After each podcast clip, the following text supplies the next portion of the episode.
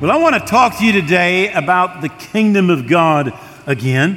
Uh, in Mark chapter 1, Jesus begins his ministry, and it says he was preaching the gospel of the kingdom of God, saying the time is fulfilled, the kingdom of God is at hand. So Jesus begins his ministry talking about the kingdom. For three and a half years, he explains how to live in the kingdom. And of course, he told us that the kingdom of God is not with observation. In fact, he said to Nicodemus, unless you're born again, you cannot see the kingdom of God. Most people look at Christianity and they don't realize what it is. Some think it's a philosophy. Some think it's good moral teaching. Uh, others would say it's a religion. But what Jesus would tell you is it's a kingdom. In fact, he said to pray, Your kingdom come. So he said it's here, but he also says, Pray that it come. So it's here, it's not with observation. He told Nicodemus, Unless you're born again, you can't see it. You'll mistake it. You'll think it's a philosophy, you'll think it's morality, you, will you'll, you'll, you'll miss what it really, really is. And so it's here, it's in you, and it's coming. In fact, Jesus told us that it's going to be enforced when he returns. In fact, it, back in the book of Jude, now, the, the, the Bible is divided into an Old Testament and a New Testament. And uh, in the New Testament, the second to the last little portion uh, was written by Jude, and he said this in the 14th verse. Now, Enoch, the seventh from Adam, so seven generations from Adam, prophesied about these men also. Now, his first prophecy was about Noah's flood, and he hit that one right on the money. He said, Behold, the Lord comes. Now, every single New Testament author, without exception, talks about Jesus' return. And here Jude's talking about it. He says he's coming with ten thousands or ten thousands times ten thousands times ten thousands of his saints. So he's going to come and if you go to, to heaven before he comes, you're going to come back with him because he's coming with his saints to execute judgment on all, to convict all who are ungodly among them of all their ungodly deeds which they committed in an ungodly way, and of all the harsh sinners which are things which ungodly sinners have spoken against him. So Jesus will come when he returns and he will execute judgment. He will right every single wrong that has ever been done. So he preached the kingdom of God's at hand, the kingdom is in you. And then when he arose from the dead, after three and a half years of explaining how to live in the kingdom, it says, And being with them during 40 days, and speaking to them of things pertaining to the kingdom of God. So after the resurrection, Jesus spends 40 days, and what does he talk about? The kingdom of God. You know, I'm going to talk to you for, I don't know, five or six weeks about the kingdom. But imagine this. I mean, that, that's just like, man, six hours or something. No, less than that. Jesus spent 40 days and he talked about the, the kingdom. I remember a number of years ago, I did, uh, I think, 12 weeks on uh, 2 Corinthians 5 17, that if anyone's in Christ, you're a new creature, a new creation. And I remember a lady in the congregation, sweet lady, uh, she came up to me and she said, If you quote 2 Corinthians 5:17, if anyone's in Christ, one more time, I will scream. and, and I thought to myself, maybe she's starting to get it. Just start, Jesus spent 40 days after the resurrection, after three and a half years of talking about the kingdom. Then he spends 40 more days explaining to them the kingdom of God. And he said, and he's with them, and he said, Don't depart from Jerusalem, but wait for the promise of the Father, which he said, You've heard from me. For John truly baptized with water, but you will be baptized with the Holy Spirit not many days from now. And so Jesus begins to talk to them about the kingdom of God, and he's talking about baptism. That's interesting. Baptism. Now, the book of Hebrews in chapter 6 talks about the doctrine of baptisms. Everybody goes, ums, ums. So it's not one baptism, there's multiple baptisms. In fact, in 1 John chapter 5, it says, There are three that bear witness in heaven the Father, the Word, and the Holy Spirit, and these three are one. And there are three that bear witness on earth the Spirit, the water, and the blood. And these three agree as one. Now, the Spirit, water, and blood, all of those are talking about baptism. In fact, in 1 Corinthians 12 13, it says, By one Spirit, we're all baptized into one body. It says, The Spirit, water, and blood. They agree. Now, what happens at conversion, when a person receives Jesus, the Holy Spirit takes them and baptizes them into the body of Christ. It's automatic. He takes you and puts you into the body. That is really why it is impossible to be a Christian at home. Think about that. You can't be a Christian at home because you're supposed to be part of a body. The first thing that happens, that's why over 30 times in the New Testament, we're told to pray for one another, to bear one another's burdens, to forgive one, one another, one another, one another, one. I mean, you can't one another at home. You gotta be, you gotta be in a body to one another. Christianity is not a spectator sport. It is a participating sport. All right? You got to be in a body. All right? So, so it's kind of like because really, the church is the bride of Christ. Now, if you said to me, I really like you, but I think Jeannie, she sucks. How many of you know we will not get along? It is not going to happen. All right, she's my bride. And when you say, I like Jesus, but I think the church is bad, you know what? Jesus reacts the same way. And remember, you've been taken by the Spirit, and He puts you into the body of Christ. You can try to take yourself out, but where you belong is in the body. Where you will grow is in the body. Where you will find your function is in the body. So the first one, the Spirit, then it says the water. Well, we just saw people get water baptized. Jesus said when he arose and appeared to his disciples, Go into all the world to teach the gospel to every creature. He who believes and is baptized will be saved.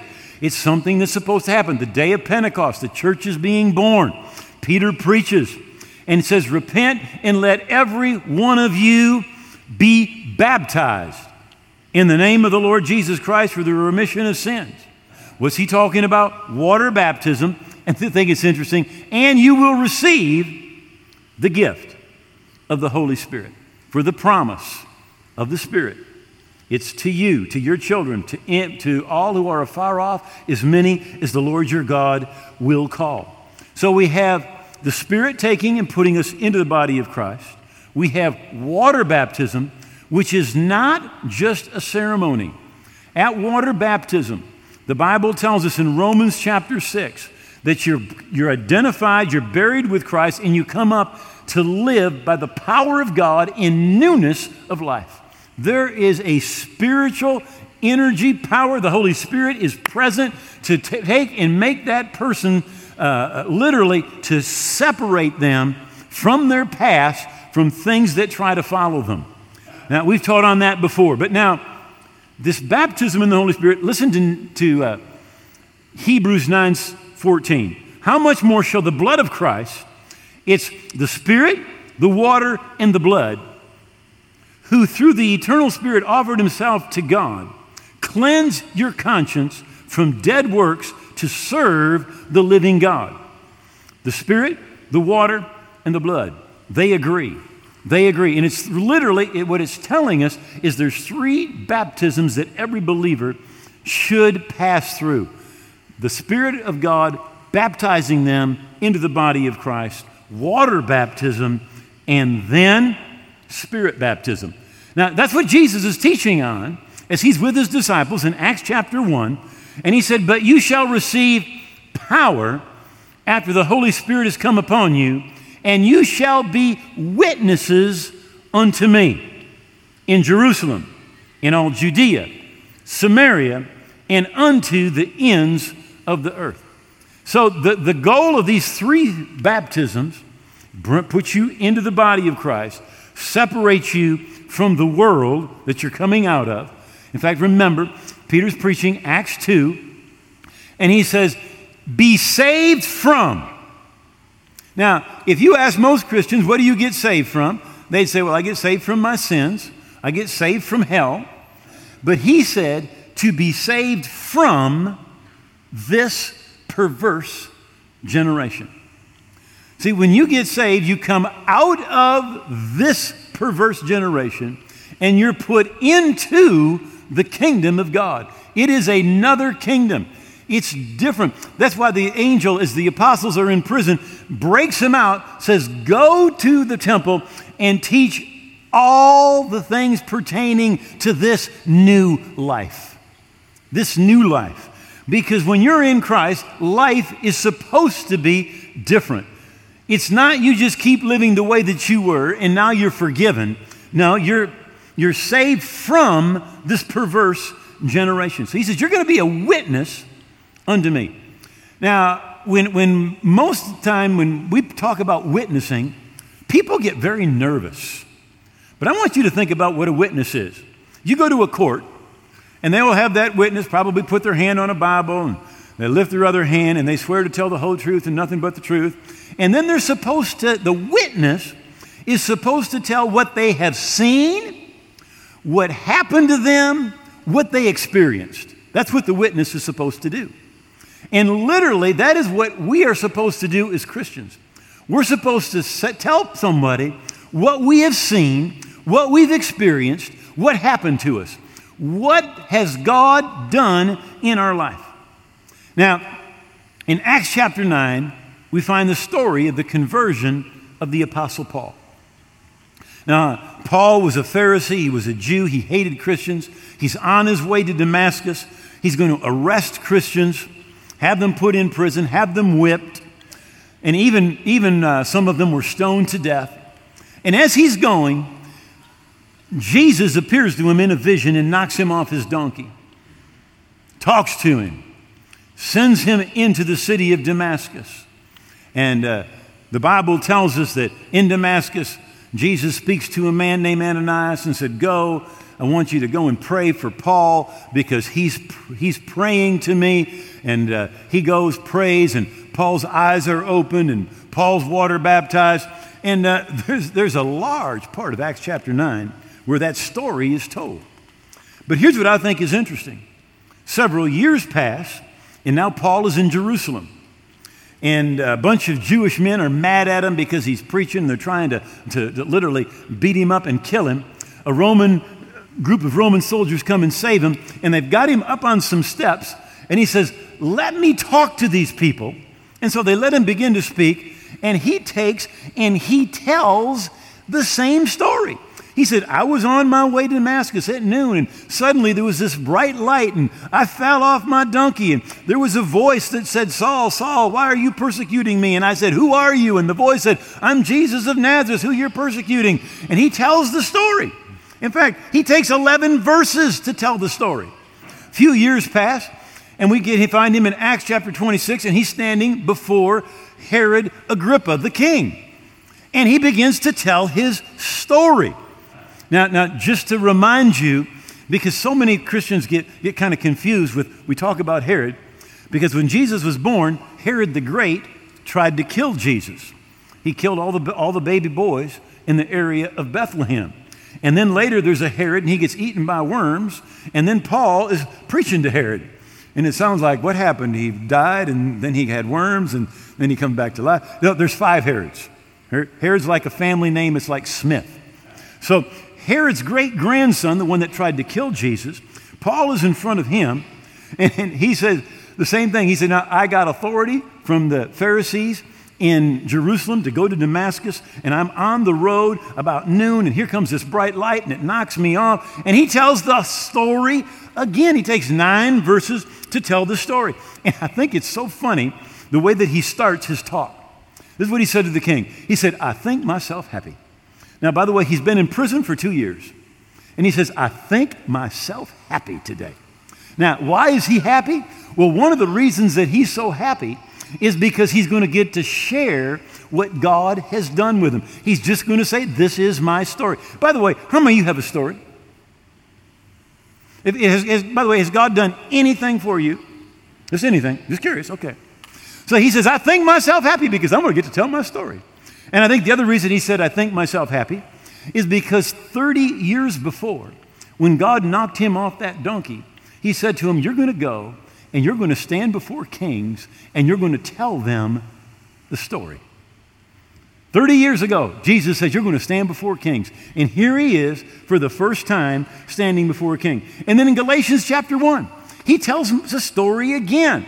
And then in 1 Corinthians 9, he says, Have I not seen the Lord?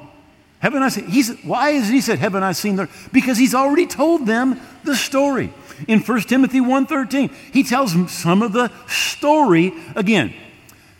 So, so there are six places right there where we find Paul's story in the Bible. Now, this is Paul who saw Jesus. 2 Corinthians 12 says he went to heaven and came back.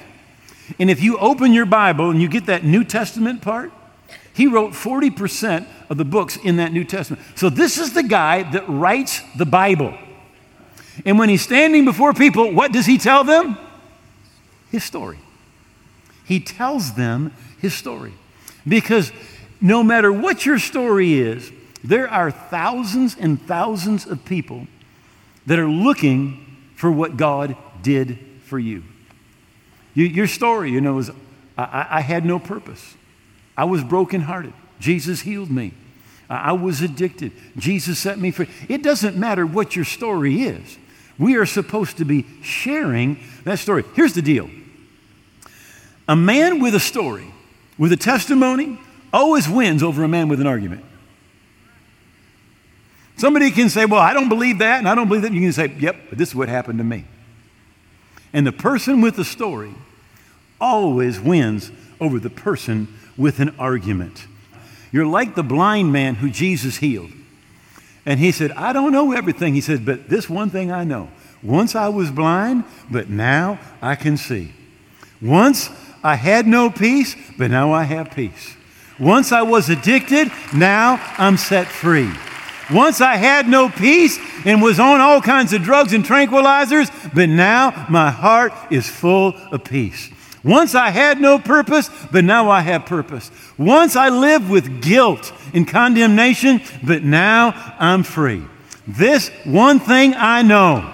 I was blind, I was bound, I was purposeless, I was addicted, but now I am free. Yeah. Your story. Your story. The guy that writes the Bible just keeps telling his story. Because Jesus said, when you've received that the Holy Spirit, you'll receive power to tell your story, to be a witness. You can just put in there, tell my story. Tell my story. Uh, I think it's interesting that, that when Jesus is in Samaria at the well, his disciples have gone to town, a little town called Sychar, and, and there they went to buy some food and they left Jesus. And a woman comes to draw water, and she's a Samaritan. And the Samaritans and the Jews hated each other for centuries. There's been the, the, this rift.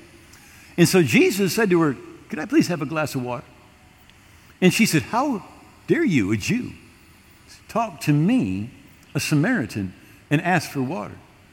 And Jesus said, Well, if you knew, he said, that I could give you living water and you would drink of that water and you'd never thirst again.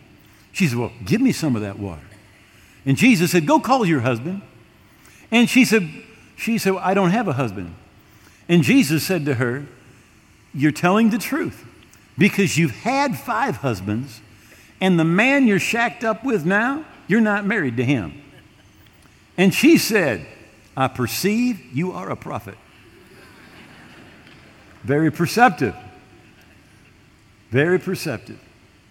And Jesus, she said to Jesus immediately, this is what she said. She said, Well, you Jews, you worship in Jerusalem, but we Samaritans, we worship here in this mountain. He said, Now, when the Messiah comes, he'll tell us what the truth is. Now, you know what she immediately begins to do? She begins to argue. She brings up some religious tradition, doctrine, and begins to argue. And Jesus simply said, Well, I, I am that Messiah that you're looking for, and let me help you out. But you know, what people so often do is when you begin to talk to them, if, you're, if they're going to bring up some doctrine, but you know what? Jesus didn't say you'll go and argue doctrine. What he said, he says, you'll just be a witness. You will just simply tell what it is that God has done for you. Now, I don't remember if it was 1984 or 1985. I went to Houston, Texas, because uh, that's where C.L. Jackson preached, Reverend C.L. Jackson. Now, he was T.D. Jakes before T.D. Jakes was. And, and my, I, I, believe he was the greatest preacher in America. He was definitely the greatest preacher I'd ever heard. So I go down to his church, the Missionary Baptist Church of uh, Houston, Texas. And uh, he had a wood podium, and on each side of that podium, he had a garbage truck. Because he got saved. It, every time I listened to him, he did said he'd tell his story, just a little bit of his story, about how he got saved behind a garbage truck. And then how God turned his life around and how God delivered him and the things that God had done. I, I, I remember I went down there, I bought three years worth of his tapes. How many kids, you kids don't even know what a tape is, do you? I mean, I, I, had boxes of boxes of tapes. I'm coming back on the airplane. I got boxes of, of tapes, man. Man. Uh, but what he did every time, showing that dump truck, that dump truck, that, that garbage truck, and saying, This is where God found me. This is what God did for me. As great a preacher as he was, he understood that the thing that touches people's lives more than anything is going to be your story. What God has done for you. In Ephesians 2:10, it says, "For we are God's own handiwork, his workmanship, recreated in Christ Jesus, born anew, that we may do those good works which God predestined, planned beforehand, taking paths which He prepared ahead of time for us. You know, no matter who you are, if you're a believer, God has prepared paths for you, opportunities for you. He has things that He's planned for you to do. He wants you to, one of those things is to talk about your story. In 1 Peter 1 and 18, it says, Knowing that you weren't redeemed with corruptible things, like silver or gold, from the aimless conduct received by the tradition of your fathers. Now, I, I don't know what your lifestyle was, but the Bible calls it aimless conduct in the King James. The Message Bible says to get you out of that dead end, empty headed life you grew up in. Another translation says your empty lifestyle. Another one says your worthless way of life, your empty way of life. Living a worthless, meaningful, futile, vain way. What God wants for you is He wants you to understand that when you become a Christian, there is a new way of living. It's a new life. Not just, I'm forgiven and I keep on doing everything the way that I did before. No, the angel told them, You go and you tell them all the words of this life or this new life.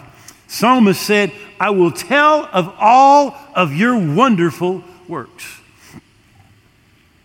I was brought up in church. We went to church every Sunday morning and every Sunday night. My, my sister Deb was here in, in the last service, and as close as I can remember, and she can remember, I missed church three times in 20 years. And, and because I played hooky so I could watch Lassie at night. And we had to start playing hooky, but we, you know, we had to act like we were sick about 2 o'clock to miss the 6 o'clock service. Otherwise, didn't matter if we were sick, we had to go. But we just went. But here's the deal uh, it just, the, whatever was happening never penetrated my heart. In fact, I, I, I hated going to church. I hated the catechism classes. I hated the music. Uh, I, I, just didn't. I, I, my, my thing was when I leave home, I'm done. The church thing, it's done. And I, was attending Calvin College at the time, and every morning about 10.30 i had a, a, break and I'd, I'd go to the gym and i'd run around the track. And, and there was this little skinny guy named jim. And he started running with me so he could tell me his story. And i'd just outrun him. Just lead him in the weeds you know. But, but one, one day i lapped him.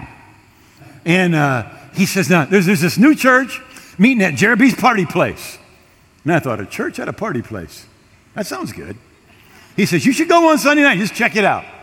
And so I thought, Well, I'll just go. So I, I went to this church at Jeremy's party place. And I don't, you know, there was like 40 or 50 people there.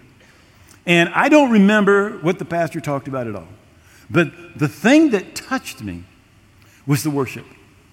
I, I had just never in my life felt the Spirit of God. But in that worship service, I felt the Spirit of, I, I felt God in that service. And I remember after the service, I just kind of hung around, and a guy that used to live across the street, we used to play when we were kids, Bruce Roberts. He came up to me and, and uh, he said, uh, did, did you like the church service? And I said, Yeah. And he said, Did you like the preaching? And I said, Yeah, but I didn't really because I didn't know what he said. And he says, uh, Did you like the worship? And I went, Oh, yeah, that was great. And he began talking to me and he said, You know, he said, uh, you, you, you should receive Jesus and be saved. In the church that I went to, what I understood was that God had decided beforehand some people were going to go to heaven, some people were going to go to hell. It's kind of like before the world, he kind of lined everybody up and went duck, duck, duck, goose. It was kind of like hell, hell, hell, heaven, heaven, heaven, heaven, hell, hell, hell, hell. And whatever you ducted, you know, that's what you were. And if you were going to be saved, you had to be saved. And if you were going to go to hell, you just had to go to hell. And there was nothing you could do about it. It was just, it was already decided. You were going to either or you weren't. So that's what I'd always heard. And, and he opens this Bible to Romans 10, and he shared two verses with me. He shared Romans 10 13, which became my life verse. Whosoever will call on the name of the Lord will be saved. And Romans 10 9, if you will confess with your mouth Jesus as your Lord and believe in your heart God raised him from the dead, you will be saved. He said, You can be saved right now. You can be forgiven. I'd never heard that in my life. I've been, for church, I've been to church for 20 years. I'd never heard that you could be saved like that. You could pray and receive Jesus. I'd never heard an altar call. I'd never seen a person receive Jesus. Never in my life. He said that to me, and he said, Do you want to get saved? And I said, Yes. So we pray right there. I received Jesus. He said to me, Now, he said, When you go to school tomorrow, I was at, at Calvin College. He said, uh, and, and you see this guy, Ted, who was one of the guys I hung out with. We used to go drinking together. He said, When you see Ted, he said, uh, You tell him you got saved last night. So I go to college the next morning, and we used to hang out on the third floor in one of the corners where there were a bunch of desks, seven, eight of us. And I, I went up there, and there sits Ted. And I said, Ted, I said, last night I went to church. I prayed. I received Jesus. I'm forgiven. I'm a new person in Christ. I'm saved. And, and listen, he said things I can't tell you. He said, he says, he said his, his vocabulary was not good for church, all right? right? But, but, but you, do you know what? Now, here's the craziest thing. Because I thought if I get saved, I'm never going to have fun again in my life. I really did. That's what I thought. You know, you get saved and you're a Christian and you look like you've been baptized in pickle, pickle juice for the rest of your life. You know, you're just sad. And that's what I thought. But here's the crazy thing I used to at our house, you had to read the Bible. Every time we had a meal, we read the Bible after we ate. And I would just sit there like, I hated it. But now, all of a sudden, I want to read the Bible. We would come home from church, and we had in our living room a television that had an AM FM radio and a record player. Now, how many remember that? You're old. If you remember that, you are old. So every night, every Sunday night, we'd get home from church. My dad would go over to that thing. He'd get that FM thing on WFUR, and then he was in World War II, and he was hard of hearing, and he'd crank it way up. And I remember I would go to my bedroom, and I would lay on my bed, put my, I, rem, I put my pillow over my ears, and I'd just go, I hate that music, I hate that music, I hate that music. Now, here's the crazy thing. Nobody said you need to change your music. But all of a sudden, the music I didn't like, I started to like. And all of a sudden, the Bible I didn't want to read, I couldn't read enough of it. In the things that I used to want to do, I didn't want to do. In the things that I used to not wanted to do, I wanted to do. You see, when you get saved, you get a brand new want tour. Nobody says, oh, you can't do this, you can't do that. All of a sudden, on the inside, you are a brand new person and your desires change. It's not that you're not going to have fun anymore. You're going to have more fun than you ever had in your life. Right? But you've got a story. You've got a story, something that God has done for you. And what God wants you to do is He wants you to be a witness. Just tell somebody what God has done for you. That's the, the, the guy that wrote the Bible, that's what he would do. That's what he did when he stood before thousands of angry people. That's what he did when he stood before a king. That's what he did when he showed up at church and when he was trying to win people to Christ. He would just tell his story, tell his story. There is nothing as effective as what God has done for you.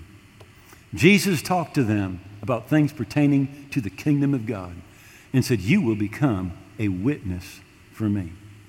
Not tell people a bunch of theology, not tell them, uh, uh, give them a sermon, but just tell them, This is where I was, and this is what God has done for me. Once I was blind, but now I can see. Would you please bow your heads for just a moment? If you're here today, but not where you should be with God, I think you know that God loves you. But there is nothing that you could have ever done to keep Him from loving you, to keep Him from offering you forgiveness and a brand new life. There is no, no life that was so dark, no sin so shocking, no attitude so bad, no sex so perverted, no relationship so appalling, no pit so deep, no addiction so dreadful, no life so empty that Jesus will not take his blood and cleanse you and make you new. God specializes in impossibilities. That's why Paul said, You look at me and I was the worst, but God took me. I think he's saying to you today, Come home. And you're not here by accident, you're here because we prayed that you'd be here. Because God's Spirit is drawing you.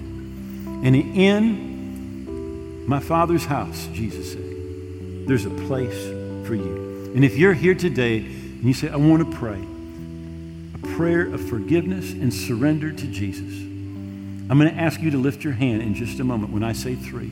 We're going to pray together, and God's going to meet you right here in this place. As you lift your hand, the first thing you're saying is this I am coming to Jesus today to be saved, to be forgiven, and to give him my life. One. As you lift your hand, you're saying, I'm going to surrender all of my life. I'm going to hold nothing back.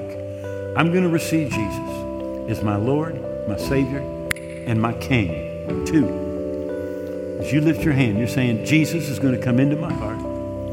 He's going to make me a new person on the inside. My sins are going to be forgiven. I'm going to be a part of his kingdom. And I'm going to be on my way to heaven. Three, lift your hand up. Pray with me. I'm not right. I want to get right. Thank you. I see that hand, that hand, and that hand. Are there others?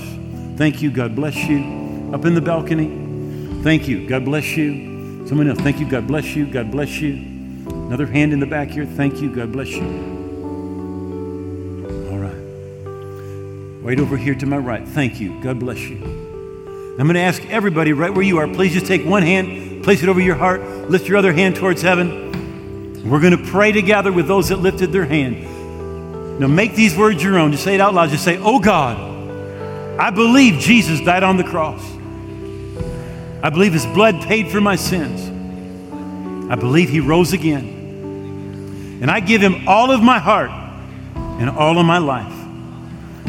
I'm going to live for Him every day. He is my King, my Lord, and my Savior. I thank you, you've heard my prayer, that I'm a part of your kingdom today and forever. In Jesus' name, Amen. Awesome. Awesome.